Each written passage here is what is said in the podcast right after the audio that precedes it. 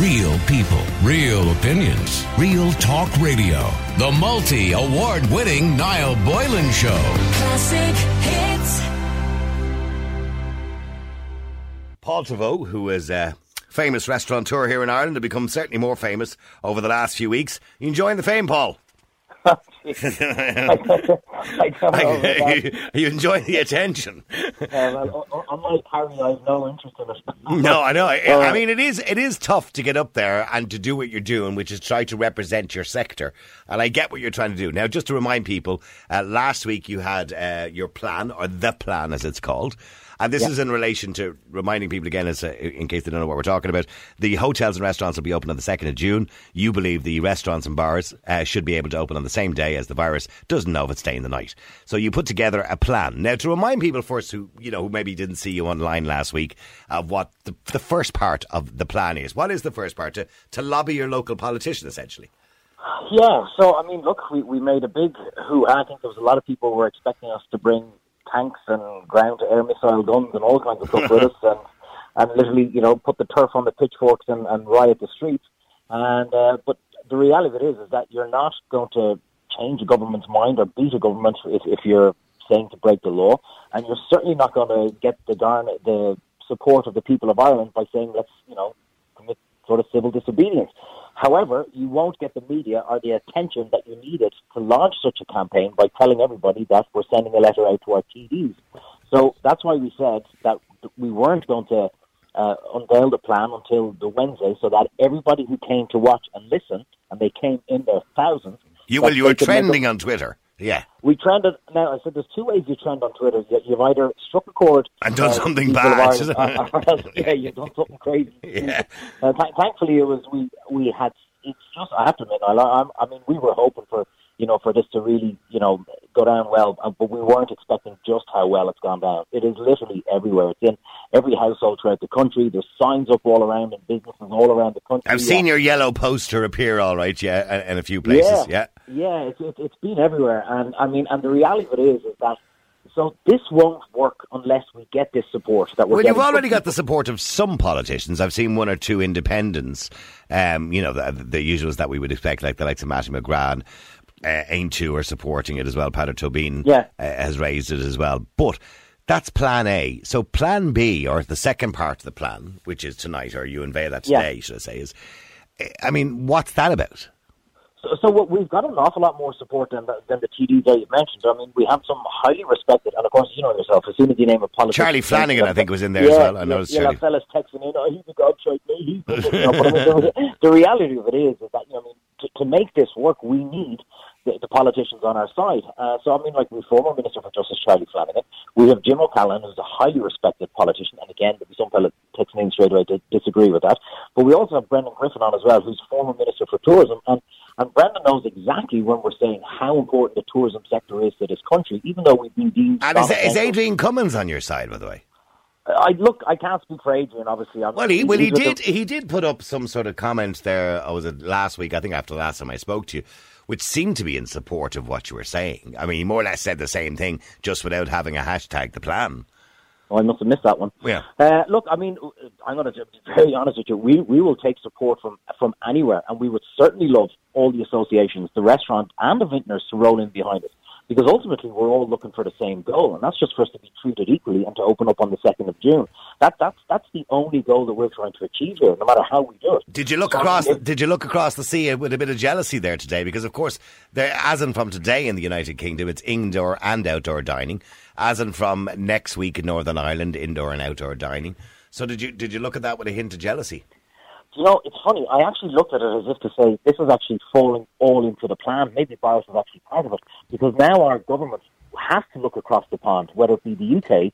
We've all seen what's happened in Texas at some of these uh, arenas with 75,000 people. We've all seen what's going on, even if there's matches tonight, where, you know, with 10, 15,000 fans in it. And maybe that they'll realise, look, of course, there's always going to be a risk of COVID. Like, just like there's a risk of every day when you get up and drive your car across the road or do anything, there's a risk associated with everything every day.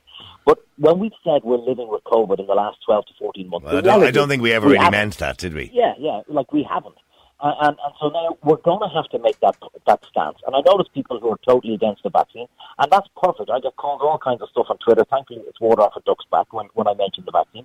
And that's their choice to believe that, and that's fine. I'm not going to disagree with them. Well, I will disagree with them, but I, like, I mean, that's up to them. That's their choice. Yeah, you make your yeah, choices. Exactly. They make their choices in life. Hundred yeah. percent. But the reality. Well, I, I did, mind you, I did see Marco Pierre White today. Was on um, the news, and he was suggesting in the UK that they should have to have a vaccine passport to get into a restaurant. I thought that was a bit bonkers. Yeah, I mean, look, I, I, I couldn't agree with that because, again, like we're at the butt of discrimination myself, the way we're looking at it, the way some can open and some can't. So I'm not going to turn around and say, yes, it's vaccinated people only because it's, because it's, uh, you know, I think that's, personally, I think it's discrimination. However, the act that we're looking to make sure that's not renewed is, is very simply, you know, that's taking away that choice so if I go to a cinema tomorrow and catch COVID, well, look, I'm a big boy. I was literally, but I, I like, I mean, I was going in there. It was my choice to go there, and it's unfortunate that I got it. So if people like, you can't tell me that you know the likes of families uh, people from the same household. There's no reason why they can't come in in a safe and controlled environment, which is exactly what restaurants and most bars as well. And that's what really upsets Okay, but what? But, but what everybody wants to know, Paul, it's all well and good saying you lobby the politicians uh, uh, and the second part of the plan today, but ultimately if nothing happens between now and the 2nd of June, this is what they want to know of you.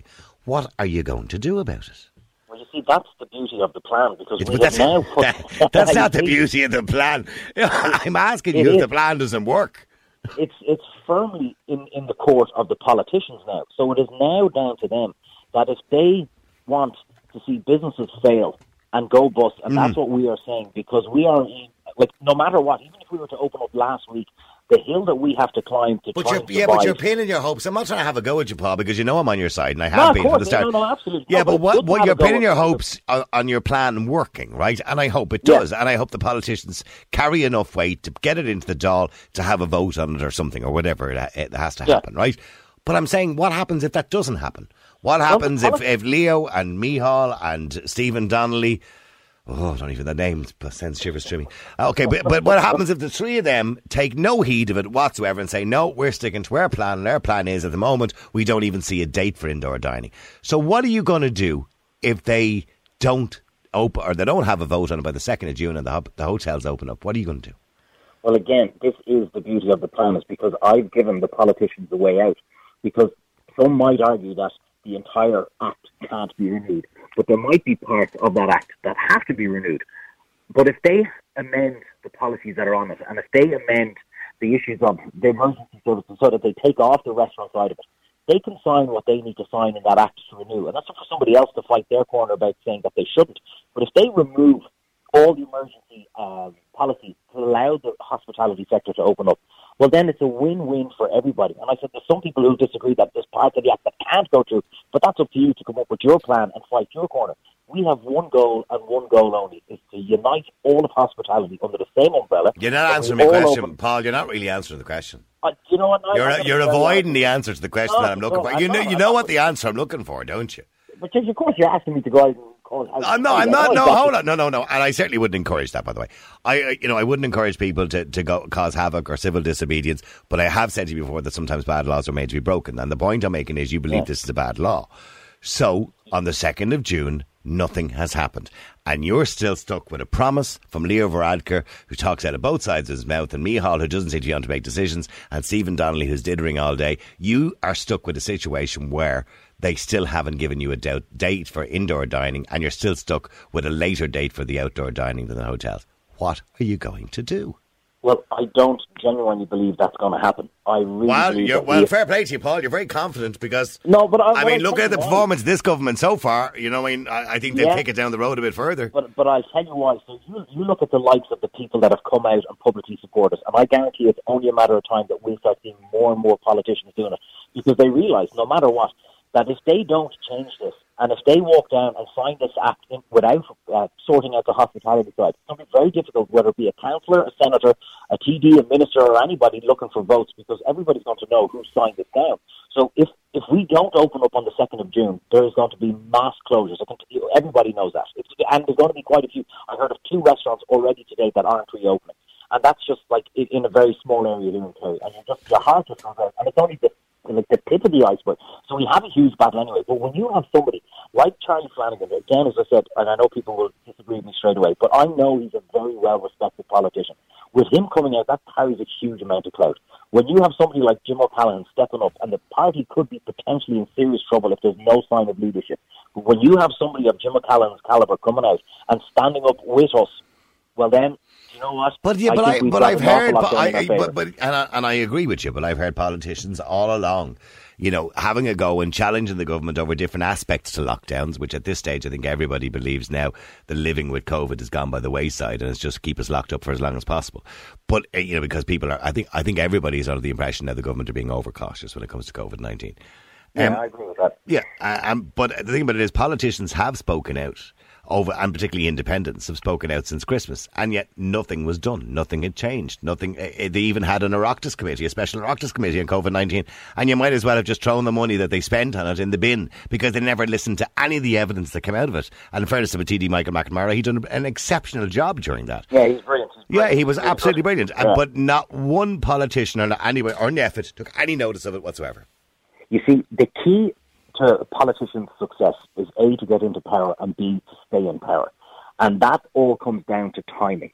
So when you'd be asked four weeks ago, six weeks ago, or two months ago about, oh, what about Christmas and what about that? And we've already shown that, that you know, the bars and restaurants had nothing to do when the, the spike had happened. We've already seen that the data's out there now. But everything comes down to timing. So where we are right now, this is why I am 100% certain that politicians are going to come out and stand on our side Okay, that we are so far ahead with the vaccine program that we are in such a much better place than we ever were before, even from two weeks ago. No, With no, I agree work- with you, and I look forward to having you on the show on the second of June, if you've time. Uh, to have you on the show on the on the second of June. You might be too busy making dinners. On the second of June to tell me, yeah, that's great, that will work, people power, blah blah blah blah.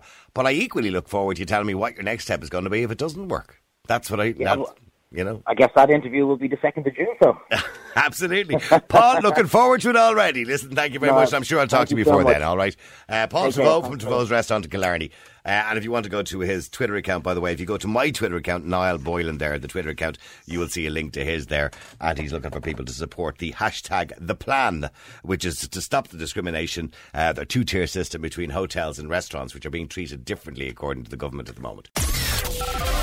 Real people, real opinions, real talk radio. The multi award winning Niall Boylan Show. Classic hits.